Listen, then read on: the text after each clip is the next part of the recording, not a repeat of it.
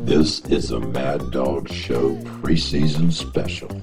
Here he is, a Mad Dawg.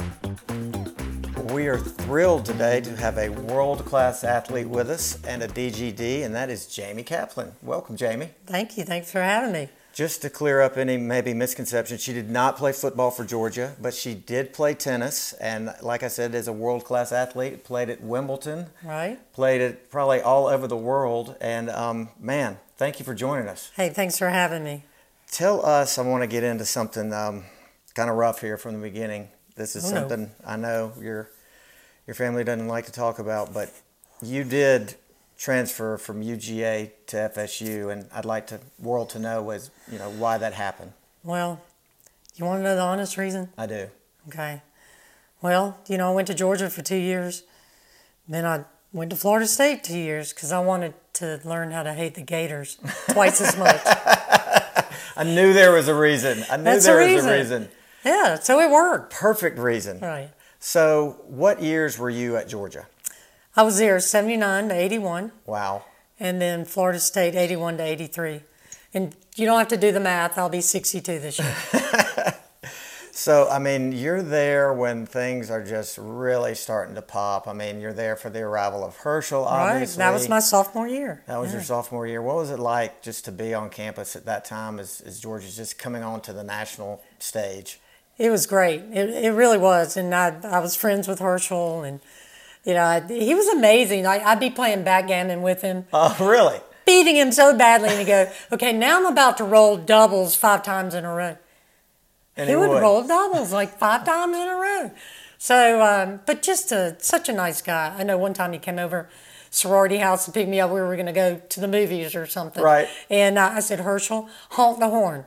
Because I knew what would happen if he came up to the door, Uh-huh, right? yep. So sure enough, the gentleman that he is came up to the door. Right. And he came in, he signed autographs for two hours, and we missed the movie. so, but it, it was fun being there at Georgia. It was, um, so that was my sophomore year.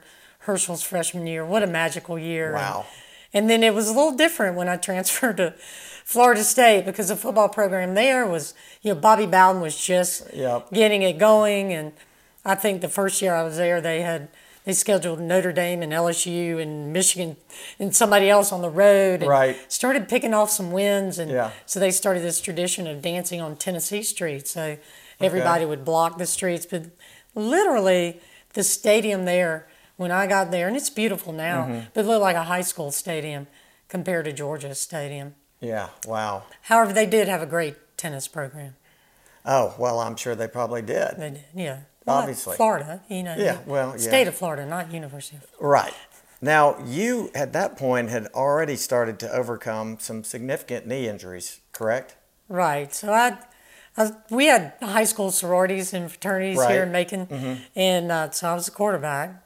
it's an important game. Right. And uh, I went went back to pass and started running and shifted and went down, and I was playing basketball at Mm-hmm. the time. So right then I, you know, I was in trouble with. Coach Yeah. Grady Smith, because Yeah. I had to tell him that I hurt my knee playing Oh, flag sure. football.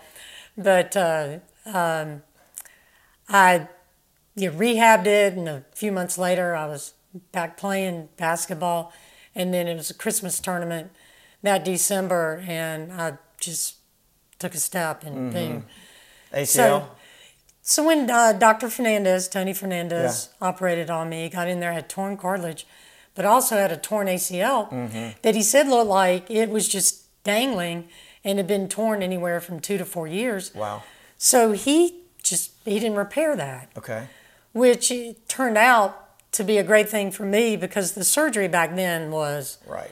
you know, now they make an incision this big. Back then, it was an incision like the whole length of the side of your leg Right. and this whole complicated process with the IT band and in a cast and all of that. So, because he did not repair it, I'm convinced that's why I was able to play another 11 11 years on my knee with no ACL. I really think if he had repaired it then, I would not have played professional tennis just because of the, the procedure back then. That's fascinating because right about the same time in 82 is when I blew out my ACL and I went ahead and had the surgery and I've got the scars to show for it. Uh-huh. And, um, you know, it, Is that what stopped your football professional? it sure football didn't help. career? Yes, that's exactly, it cut my 40 times See, from I told a you you had 4-3 waited. to a 4-7. If you had just waited after you were done with the NFL. I needed technology to catch up with me. but so eventually, how many knee surgeries did you have? Well, I think I've had around eight. I think the right knee's winning five to three. Oh, really? So you've had both. yeah, yeah, I have. And, and the left one, just some, you know, arthroscopes. Um, Dr. Bill Barnes has been amazing here with Mm-hmm. the ACL repairs. And when I was on the tour, I, I literally on a Tuesday morning, I had some loose bodies and some roughed up cartilage. Tuesday morning at eight, I had an arthroscope. Right. The nurse came in. I was sitting there with my mom. Nurse came in and she looks at the orders. She goes, "Excuse me," and she walks out. She came back in. She goes, "It's right. You're supposed to report to rehab this afternoon." So I went over at like one o'clock mm-hmm. over to their, you know, the rehab place. It was called Atari, and I did the bicycle and the stairmaster that day. And I did therapy twice the next day, twice the following day. And on Friday morning, I went over. I went out to Idle Hour and I hit tennis balls four days after my surgery. Wow. So uh, they they had a big poster of me on the wall with these four band aids on my knee. Wow. You know, hitting a backhand. So I was right back on the tour in in no time. So I did. You know, I had these injuries, and yeah, if I hadn't had them, I would have done better. Would have played longer. That's what eventually got me at Wimbledon in '89. Right. I, because I didn't have that ACL, I knew what I could and couldn't do on the court. Mm-hmm.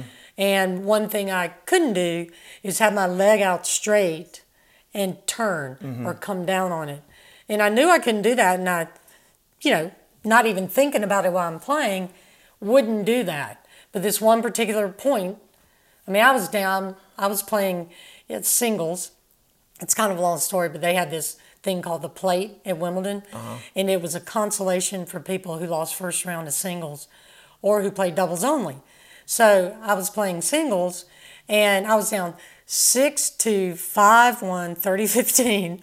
I was almost in the comfort of the locker room. I hit a forehand, anticipated a backhand, and then she hit behind me, and I turned, and my leg was straight.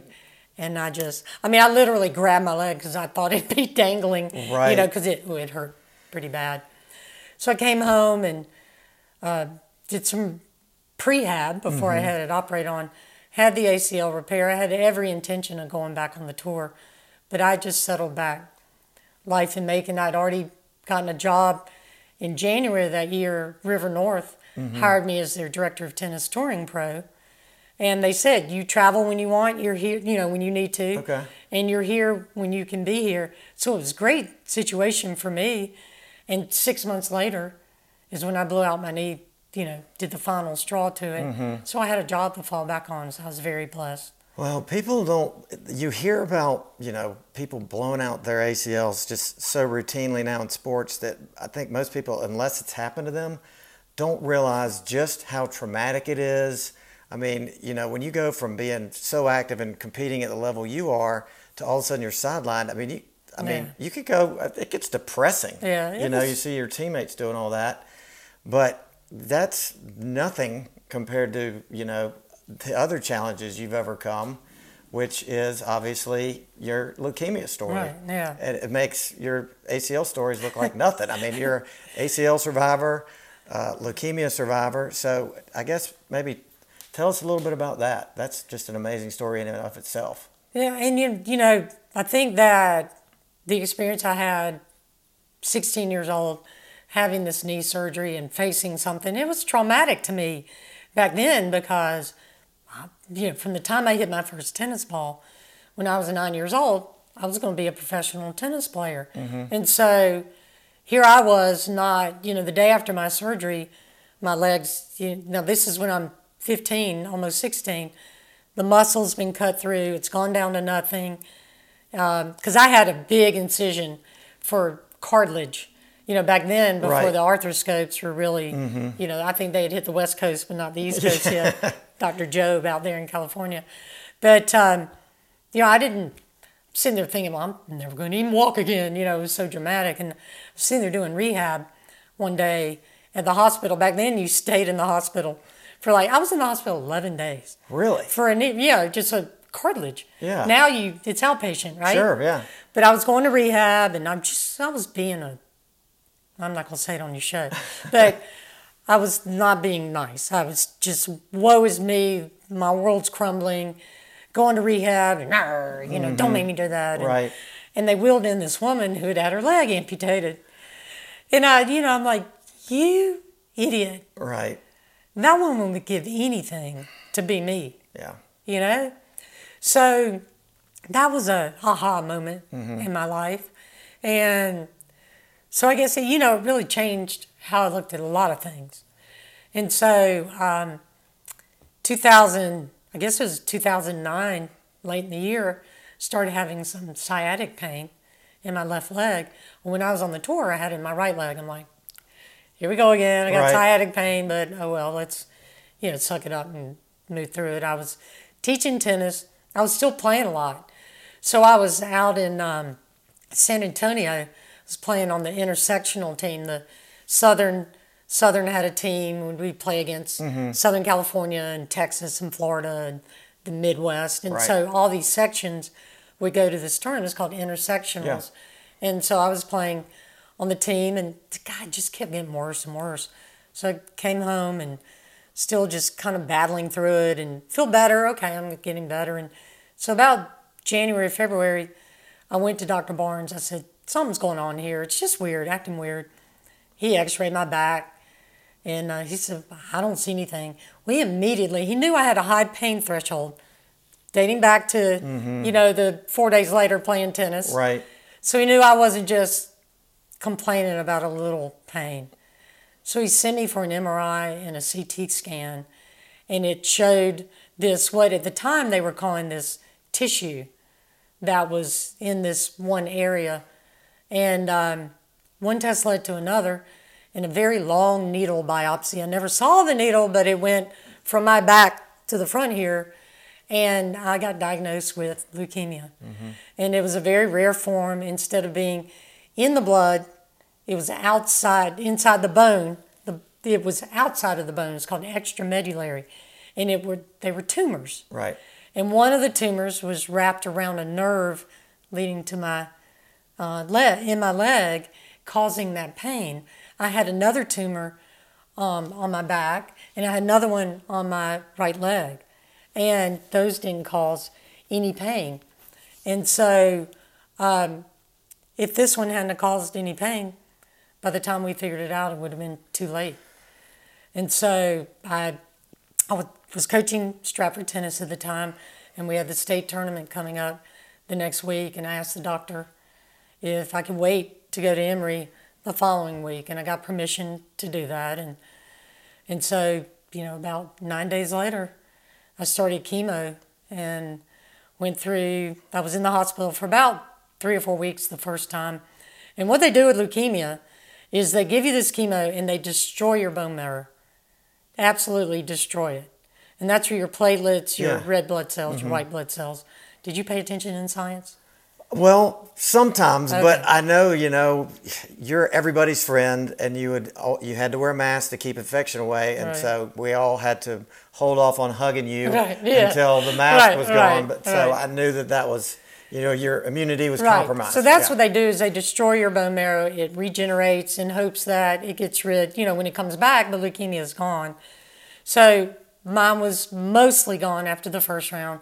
I had a second round, and then I had a third round and had a bone marrow transplant. And I actually got to meet my donor about a year and a half Oh, later. wow. It was really cool. Yeah. Um, we happened to be going to Miami at the same time. And so my whole family came down there and his whole family was there. It Oh, was wow. it was a really neat And moment. that was powerful. it really was. Wow. It really was. So yeah, that's been I'll be 13 years old. That's what August I was going 27th. ask. Thirteen years in the clear. Yeah, so what they do is the day they come in, the day you have your transplant, that's your new birthday. Okay. And so that was August 27th of 2010. So I got a birthday, my 13th birthday coming up. Well, I'm congratulations. gonna be a teenager yes, again. exactly. That's exciting. Well, it is exciting, and you know, you've you've overcome that, and then you have just become a charity powerhouse, just with all of the different things like the five star, your work with the rescue mission. Um, that's all I can remember off the top of my head. But what are some of the other charities you're involved with, and tell us about the ones that you're in now? Well, so uh, growing up, I had great role model, and my mom so involved with so many charities, giving back, and then Mike, when he got to that age, you know, out of college and a businessman, he started getting involved in a lot of charities, and so I had great role models in that respect. And when I was playing on the tour, I played in a number of pro celebrity charity events and met a lot of your former uh, professional athletes, actors, and actresses. And of course, I always got teased about, you know, Macon, Georgia. It's like the first time I ever met Bud Collins. Okay. He says to me, I'd be willing to bet you're the best player to ever come out of Macon, Georgia. He used to call me the Macon Masher. You know, he always had a, he had a, uh, Steffi Graf was Fräulein Forehand. Right, You know, yeah. so he always had a nickname for everybody. So I was the Macon Masher. But, um, I played in these events, and I'd always say to people because they tease me about being from where's Macon, little Yeah. old Macon, and so one day I'm having an event, and you're all coming, and so in 1989 I started the, it was called the Charter Celebrity Tennis Classic, mm-hmm. and it benefited what is now the Advocacy Resource Center, the ARC, and Mike at the time, because I'm married, Yeah. was president of the board. And I called Mike and I said, I want to do this event. I have an idea. And who can it benefit? And he goes, Well, I got just the charity. And so that first year, we did it for that. It was back then, it was called the Association for Retarded Citizens. Now it's called the, um, the ARC. And we had this event, and I had Franco Harris, Wow. uh, Robert Fuller from Emergency, Jennifer Savidge from St. Elsewhere, Tony O'Dell from Head of the Class, Shirley Hemphill from What's Happening, Lyle Waggoner from The Carol Burnett Show, Hank Aaron came down, Wow. John Voldstad, who was the other brother Daryl on, Okay. uh, on the Newhart. Newhart. Yeah. Um, gosh, who else did we have? We had Dana Hill, who was in vacation. Mm-hmm. Um, uh, Greg Brady. We had uh, Barry Williams from Yep. the Brady Bunch. Yep. And so, you know, we had all these celebrities converged on Macon, and we had this three day tennis event. Yeah. And we raised $23,000. And I thought I was hot stuff, you know, because I was, you know, that was 35 years ago. This Yeah. is 36 years It's ago. nothing to This, sneeze at. this is 34 years ago. This is our 35th event this Mm-hmm. year. So the event started as tennis, and then we added golf a few years later. Um, we had Chartered Celebrity Tennis Classic the first year. The second year, there was a another car dealership that's no longer Mm-hmm. the the gentleman who owned it's no longer he hadn't been in Macon in years. Mm-hmm. He sponsored it the second year. Third year, Charlie Cantrell, five star, took it over. I mean, I called Mike crying like three months before the event, and I said, you know, the gentleman's name. I said, he told me he can't do the event. Mike goes, I'll call you right back. He called. He literally called me back in five minutes and said, Charlie Cantrell said five star will be your sponsor. And so they sponsored it that first year in uh, 1991. And at the banquet, you know, Charlie got up and spoke. He said, We've had a great time at this event. And he said, We're going to sponsor this event as long as I'm around and longer. Wow. And, you know, like I said, that first year we raised $23,000. And over the years morphed into a, it was tennis, then we added um, uh, golf, then we dropped tennis the year of the flood just because we were trying to streamline things.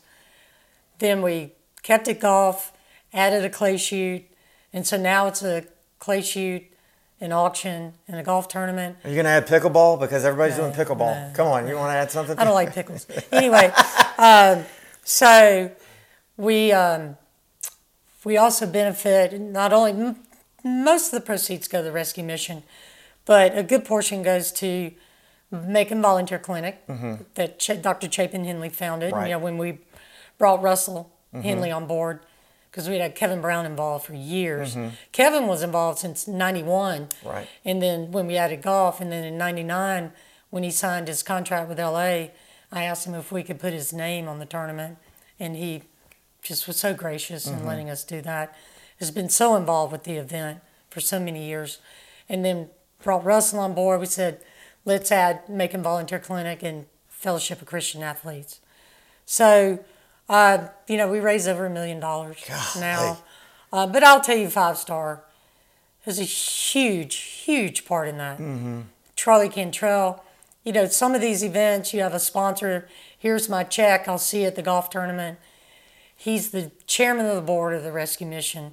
He's just, I mean, we have meetings to to organize the, you know, the sponsor part of this event. He has his top level management that is all in helping get sponsors. So it's truly a team effort with Five Star, with the rescue mission, with me, with um, Macon Volunteer Clinic and FCA, and so it's a big, it's a big old team effort, but and it's a lot of work. Oh, I, you, I can't even imagine the number of emails you work. sent. Oh gosh, you know somebody I get teased about still having my AOL email.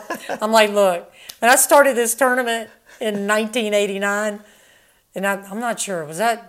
I, I don't know if we had email back then. it was along very early in the Was days that- of email. Yeah. Was Yeah. that before or after Al Gore invented the internet? I can't remember. Yeah. So uh, anyhow, whenever I got an, AO, an email address, I got AOL. Mm-hmm. Well, I can't change it now because everybody's got that. Right. My whole history's in that, you know, the server that I can look up all my old emails. Sure. And, you know, just refer back to things. So, Yeah. And I will tell you, I can send big group emails. I tried one year to do a Gmail. And I sent a group email and I got in trouble. I got like, you know, this red flag and you can't send an email to 100 people. And I'm Really? like, why? They're playing in my golf tournament. Yeah. I need to send them an email. And so anyway, I can get away with that with AOL. Well, Okay. that that event alone is is a juggernaut in Macon, and just the good that it does is, I mean, a million dollars. I had right, no 1.2 idea. million. No, that's not what we net, but we keep our Still. expenses down. Yeah. Um, and I go to, like I played in Smoltz's tournament on Monday, and that benefits Children's Healthcare Mm-hmm. of Atlanta. And they have a number of events. It's not as though they just do one event. If they did one event, they probably wouldn't raise a million dollars. But when I talked to the organizers of that event, and you know they they do other events that raise a lot of money. When I tell them I raised 1.2 million in Macon, Georgia, they're they're like, how? And you know, and I tell them just what I told you. It's it's the it's the rescue mission team. Pat Chastain. Don't know if you've ever met him, but I don't think so. You need to. Okay. You need to go out there and take a tour. Okay. See what they're doing. I'd But love to. Pat is, yeah. I'll get emotional talking about Okay. him. I just love that man, and he does an amazing job there, and he puts up with me, and which that in itself. I mean, you know, I'm kind of a little Mike in a way. Now little. let's call a quick A time little. out because some of you may be this may be your introduction to Jaime. So this mysterious Mike that we keep referring to, and I know they know who he is, right? well, he's kind of a big deal. We're talking Right. about Mike Kaplan, who has been called one of Macon's favorite sons. Still trying to get to the bottom of how you become eligible for that. That's right. If you're nominated or whatever. But uh, what I was going to ask you is, um, can you beat Mike in golf? Have you beaten him before? Well, see, so we've never played head to head. Okay. You know that explains. That could be a charity that event. That explains why he won't play with me. Because he'd lose. It's- I that- that's why a charity. play with That's me. a charity event unto itself. That's itself. funny. That's funny. I think my handicap has been lower than his at Yeah? one time, but we're probably. I mean, he's so good. If we played head to head, because he's really good in tournaments, Mm-hmm. and when there's pressure, I think he'd get me. I think he'd get me. But a little fun fact: Yes. Mike has had two holes in one, hole in ones, however you say that. Yeah. He's had two. I've had one on the same exact hole at the same exact pin position. Which was what? Number two at Idle Hour. wow. So he's had two, and I've had one. Number two at Idle Hour, same pin position. Okay, I need to know the pin position because my youngest son had one there. Front. His was like right in the middle. Yeah, this was front. Yeah. And uh, so that was January. That was, uh, you know, everybody loves to have a hole in one. It's so funny that people go, "Oh my gosh, you're so good at golf." I went, Yeah. "A hole in one is not." I mean, yeah, you're good because you got to get it on the green, but Right. it's there's a lot of luck with. Yeah. If it if it had to do with being good, the pros would have a hole in one all the time, right? Sure. And then I, I reached my other goal. I've been wanting to get be on the green in, in my with my drive on number 11. Now I play the green tees, so I play Okay. the forward just tees. trying to But the last that. day I played, it was right before Selfish Saturday. Have you ever talked about that on your podcast? Selfish Saturday. I'm not familiar with that event. I'll tell you about it later Okay, when we're off okay, air. yeah. But uh, so it was the last time I played before then, and, and I finally, finally drove it on the par Nice. four green on number 11. Nice. I three putted. Uh oh. Yeah. We don't. Well, we can edit that out. Yeah, yeah. Um, okay, so one question I usually ask people, such as yourself, is if you could have dinner with four people, living or dead, Oh, who would it be? But in your case, we're going to change it Okay. to four people that you know because you know so many famous people. Okay. Now they can have passed on. That's okay. Okay. But people that you know Oh wow. that you could pick what if I've phone, already had dinner with them? then you could have it again. Okay. All right. So Martina. Okay. I mean, um, I can't even say enough great things about her. And um, What is she, is she like? Is she funny? I mean, oh, she's first of all, she's very intelligent. sure. She's funny. Mm-hmm. She's engaging. Uh, so I was down in, in my I was going to Miami, and called her up and I said, hey, you know, I'm going to be in Miami, have some friends that are going to be down there too. Can we meet you for lunch? And she was like, sure. So it, you know, so Ashley, Co- you know Ashley Yeah, Copeland. yeah. So Chan was her son was Yeah. I don't know eight at the time, and Elizabeth a little bit older. Maybe he was a little bit older than that, Mm-hmm. maybe ten. I don't remember. But so we met her for lunch, and she just sat there with Chan, this this kid, Mm-hmm. and they were talking about cars, and she knew all about everything with cars, and just and then with Elizabeth, just engaging with her and mm-hmm. talking about stuff that that interested Elizabeth, Right. and then with Ashley, just I don't know, it was. She's not one of those that you know you come and she thinks it's all going to be about her and Right. talk to me and you know tell me how great I am and all that. It was so tell me tell me about you, Tam. What do you like? You know what what interests you? And then what you know he told her, and then she carried on a conversation with him about it for several minutes. Yeah. So um, I've been down there a few other times. It's been several years. Yeah. Um, well, you know, five years or Mm-hmm. so.